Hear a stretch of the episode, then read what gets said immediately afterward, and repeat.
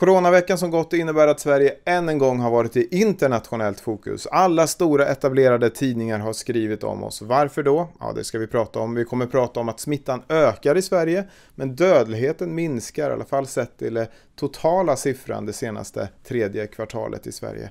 Vi kommer prata om att var tredje svensk är skeptisk till vaccin och att en svensk kvinna blivit smittad två gånger. Tänk handlar allt det om? Det får du höra nu i Coronaveckan som gått, vecka 42.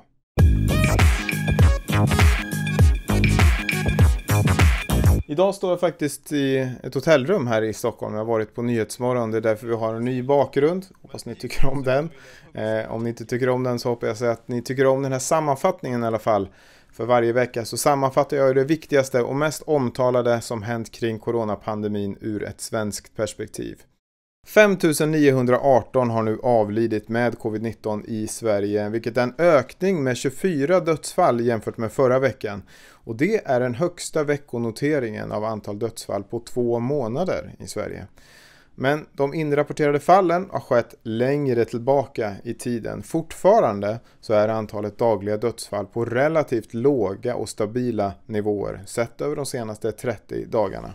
I veckan konstaterade också SCB att Sverige under årets tredje kvartal registrerat en svag underdödlighet. Alltså att det under årets tredje kvartal dött färre svenskar än normalt.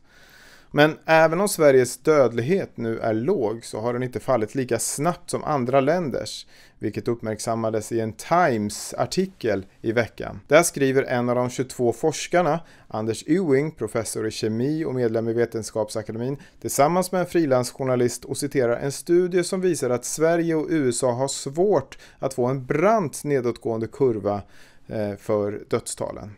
Folkhälsomyndigheten har valt att inte kommentera artikeln eller kritiken eller studien. Bakgrunden till Times artikel är att Sverige återigen framhålls internationellt som ett föregångsland, inte minst med anledning av det uppmärksammade uppropet Great Barrington Declaration som vi nämnde här förra veckan.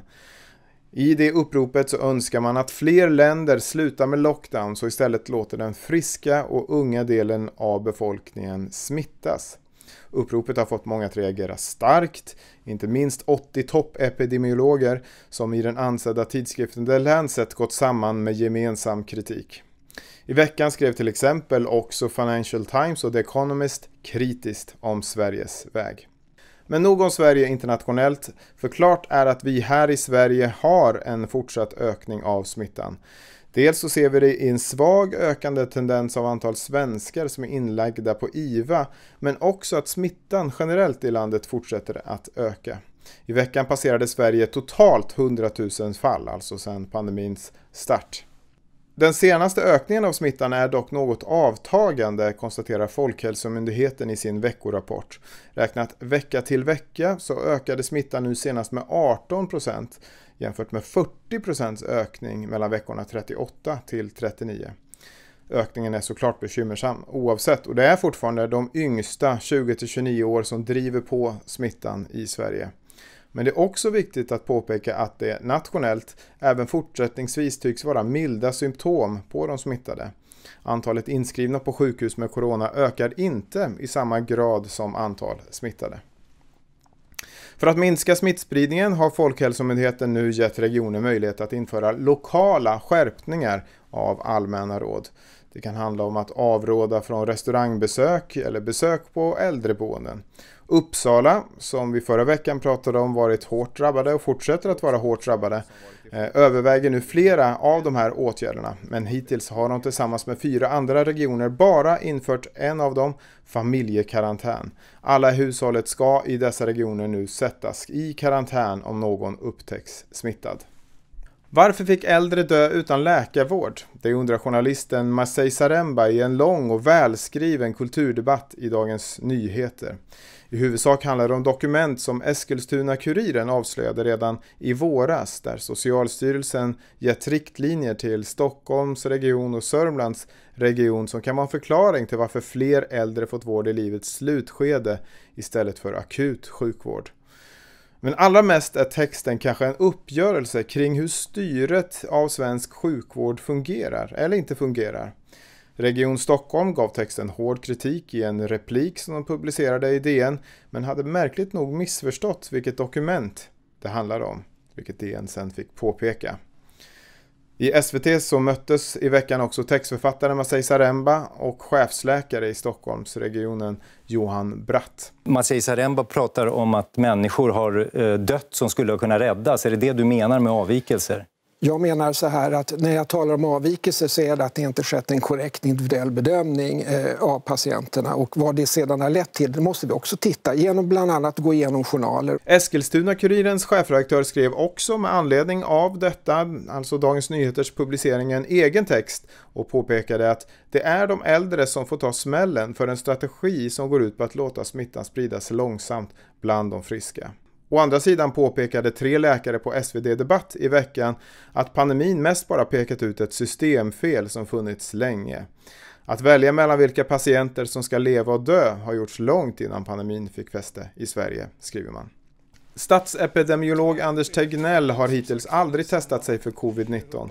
Han har sovit bra på nätterna under hela pandemin och är inte orolig för att bli smittad. Det sa han till tidningen Chef i veckan och mer exakt så sa han det är mycket farligt att gå över ett övergångsställe i stan.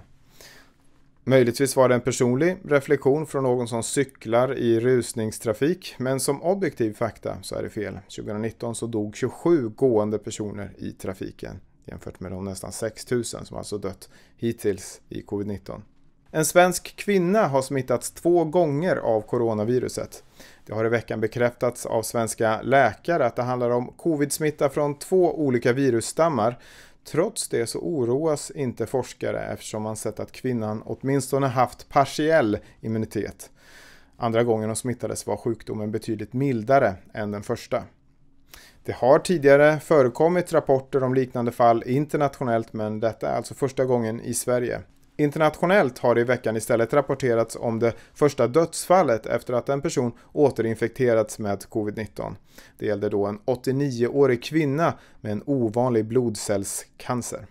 Och så några korta nyheter från veckan som gått. Bokningar till Sveriges skidorter har ökat under tidiga hösten. Nu är det nästan fullbokat och Anders Tegnell varnar allmänheten att man ska vara beredd på att kanske behöva ställa in sin resa. Kungen och drottningen är tillbaka efter en lång tid i karantän. I veckan startade de en turné bland landets regioner och kungaparet fick genast uppmärksamhet när de bad om en förklaring till varför Sverige inte har munskydd. När de inte fick någon så konstaterade kungen att det där är det ingen som kan förklara. Anders Tegnell däremot var snabbt på tå och gav svar på tal. Därför att det är väldigt mycket viktigare att vi håller avstånd. Håller vi bra avstånd så behöver vi inte munskydden. Flera kommuner har sett en kraftig ökning av orosanmälningar om barn som farit illa under pandemin. Men på grund av smittan så har man i många fall inte kunnat följa upp. Globala utsläpp minskade 9% första halvåret till följd av pandemin. Minskningen är historiskt stor, men trots det gör det väldigt liten skillnad för inbromsningen av den globala uppvärmningen. Var tredje svensk är skeptisk till ett nytt vaccin, vilket bedöms bero på misslyckandet med svininfluensans vaccin där hundratals ju utvecklade narkolepsi. I veckan rapporterades också att när vaccin väl kommer till Sverige så kommer barn att stå sist i kön och riskgrupper först. Globen, den har tröttnat på att stå tom nu när inga event eller konserter kan spelas, så nu gör man om den till paddelhall. Anders Tegnell har passat på att i veckan ställa upp för Lilla Aktuellt på teckenspråk, något som genast givetvis var upplagt för memes.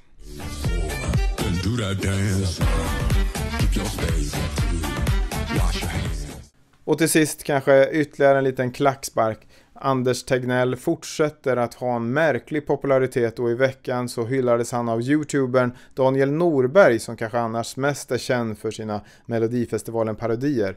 Eh, och nu gjorde han alltså en egen parodi för Anders Tegnell.